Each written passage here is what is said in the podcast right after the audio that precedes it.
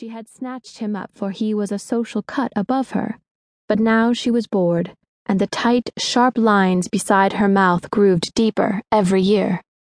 Harry Carlyle stolidly buckled on his gas mask. It was regulations to wear it, and it would be a fine thing if the block warden didn't set the example. Her voice, higher, shriller, followed him down the spotless walk, past the rose bushes he treasured. Time now to spray, or the aphids would be doing their work. The aphids were mixed up in his mind with the Germans and the sound of Janet's voice. If there had been children. He opened the gate.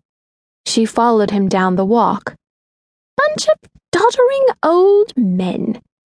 He clenched his jaw and kept on walking making themselves out to be soldiers and wardens and all those fancy titles, and you won't even take time to get out now for a bit of cards.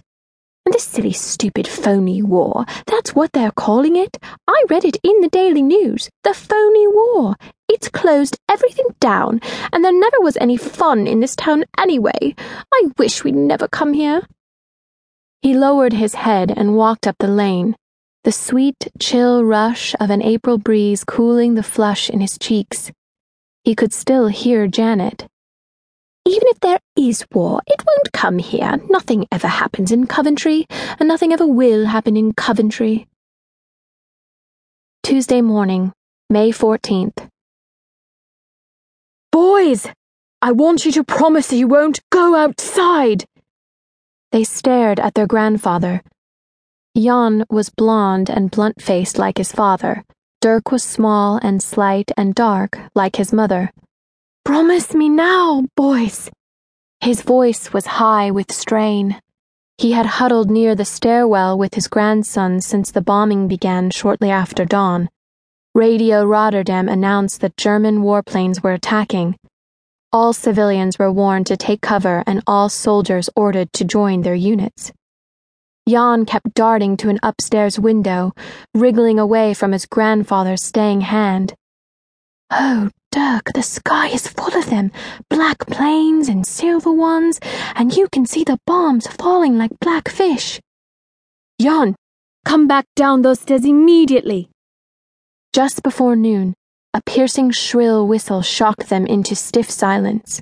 Then, Grandfather Groenveld pulled both boys to him and pressed them against the stairwell wall, shielding them with his body. The explosion rocked their house. Glass splintered and tables shook. A thick, grayish dust sifted through the rooms. The three of them edged to the front window, its glass shattered now and the white lace curtains shredded. Oh, Dirk thought, wouldn't his mother be mad? They looked across the street.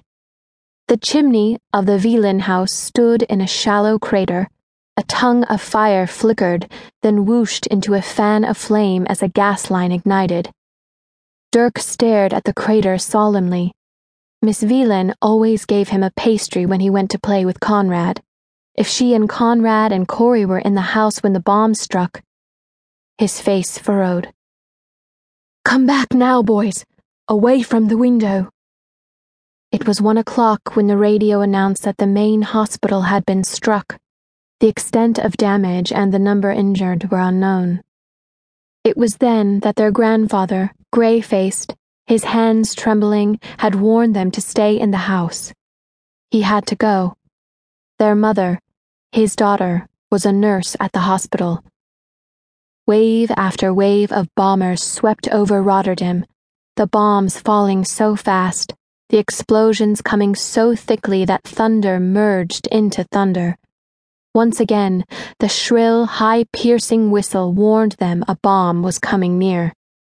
The house shook again. A picture of the Maas River that hung against the wainscoting in the hall tipped suddenly sideways, then fell, crashing heavily against the floor. Jan jumped up. Dirk, you stay here. I'm going to go down to the fire station. I can help. Dirk tried to grab his older brother's hand.